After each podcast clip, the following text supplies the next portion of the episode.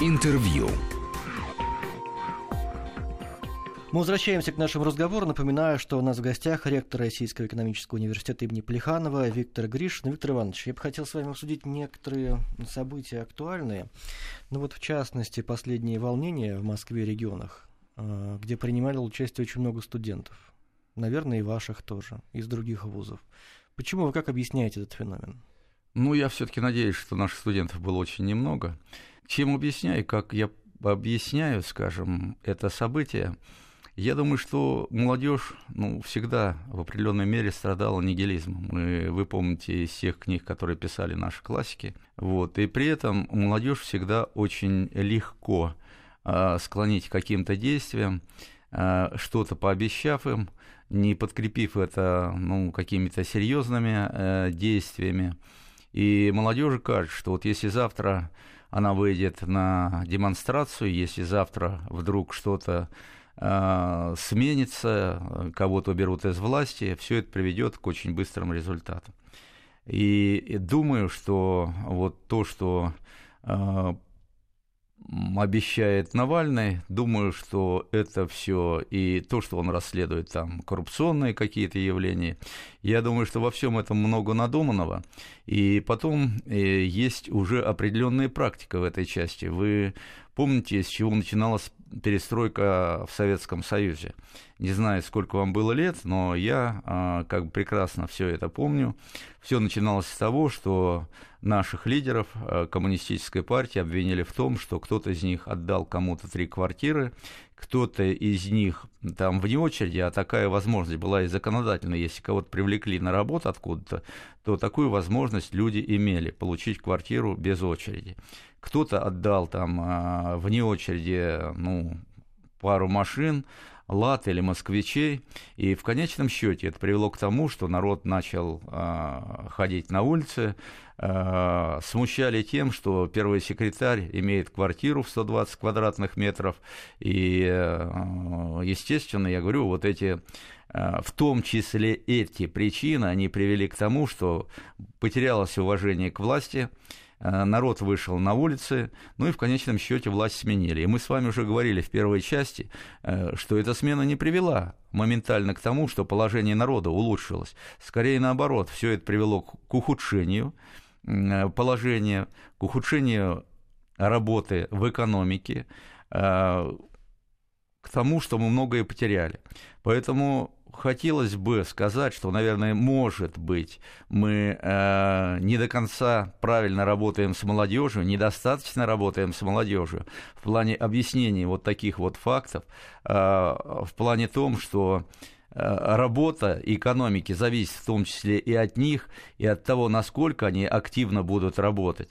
Э, от этого в том числе зависит и их жизнь, их судьба, судьба наших, их детей. Поэтому мне думается, что вот и недоработки, и бесконечная раскрутка борьбы с коррупцией, что это вот такое явление, которое чуть ли присуще не только нам. Я не могу сказать, что в Америке этого нет, не могу сказать, что в Западной Европе этого нет. Но когда мы раскручиваем вот эту лодку, э, я думаю, что это неправильно. А вы говорите, не работаем с молодежью. А как с ней надо работать? Вот Миноборнауки предлагает целую программу запустить патриотического воспитания в интернете. Привлекать блогеров там известных и так далее. Это вообще возможно работать с молодежью? Ну, я думаю, что возможно. И мы видим, что на самом деле молодежь на сегодняшний день больше общается в сетях, э, больше общается через интернет. Э, другое дело, что раскручивается и в очередной раз и в сетях, э, ну, различными оппонентами власти, упор делается именно на отрицательные моменты. И я бы сказал, в том числе и не только сети, но в том числе и радио, и телевидение э, в большей мере своем уделяет внимание именно отрицательным моментам, которые происходят у нас в стране. Хотя еще раз могу сказать, что то, что в стране происходит, В стране идет много правильного, много хорошего. То, что мы действительно за три года, несмотря на санкции, несмотря на падение курса рубля, не, несмотря на многие причины, все-таки промышленность, еще раз повторяю, начала работать. Э, село, ну, здорово поднимается. Ну, не здорово, но достаточно серьезно поднимается. И многие другие отрасли работают на самом деле неплохо. Э, если взять образование, мы тоже не видим, что здесь ситуация ухудшается. То есть, если мы жили бы плохо, наверное, количество бюджетных мест уменьшалось бы. Но сегодня этого нет. И действительно мы должны, воспитывая молодежь в патриотическом духе, все-таки прививать ей уважение и э, к органам власти, и к тому, что делается, и привлекать ее, может быть, больше э, к разработкам своих программ, которые они хотели бы видеть в экономике, в социальной сфере. Ну и я бы хотел сказать, что вот в нашем институте вы говорите, и в нашем университете вы говорите, что, наверное, много наших ребят было на демонстрации. Я не могу сказать, э, были ли они и сколько их было. Э, но, тем не менее, я считаю, что мы очень активно работаем э, с нашими ребятами именно в плане патриотического воспитания, в плане уважения корпораций, в которой они сегодня учатся.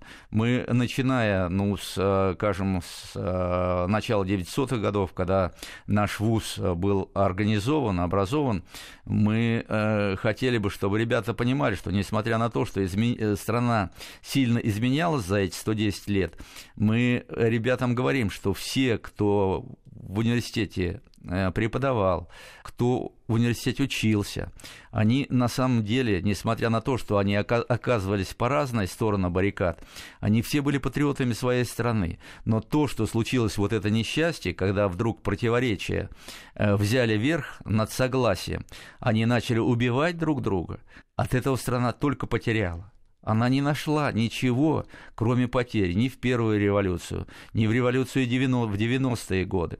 Поэтому мы должны беречь мир. Мы должны думать, как, каким образом эволюционно развиваться, как действительно, любя свою страну, делать ее более богатой, более привлекательной и более удобной для жизни. А как вам вот такое патриотическое воспитание? В интернете появились ролики после всех этих протестов. Преподаватели студентам объясняют, не надо никуда ходить на какие акции, почему не надо, вот конкретно политическую информацию проводят с ними. Ну, я не знаю, прямые обращений к ребятам, что не надо этого делать, не надо этого делать, это, наверное, тоже не совсем правильно, вряд ли результат соответствующий даст. Можно запрещать, но запрет всегда приводит только к обратному. Ребята молодые, терять им особо нечего, это старшее поколение, которое как-то прожило, чего-то нажило, им есть что терять. А ребятам запретить и сказать, вы не ходите, еще раз повторяю, это не даст результатов.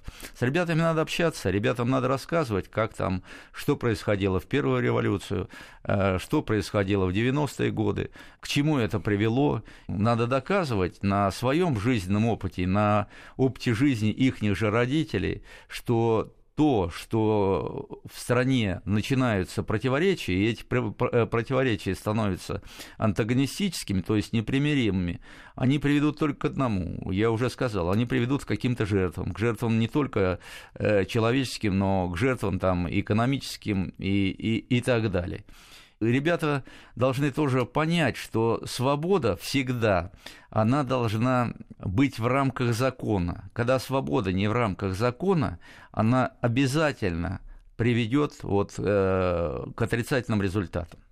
Ну и борьбу с коррупцией, конечно, хотелось бы тоже. Ну и борьба с коррупцией, я думаю, что, ну, на самом деле, мне кажется, ее ведут и ведут достаточно непримиримо.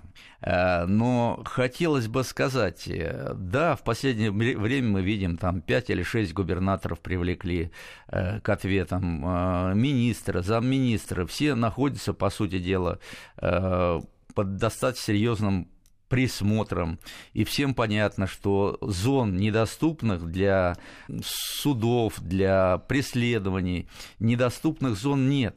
И, по-моему, все прекрасно уже это понимают.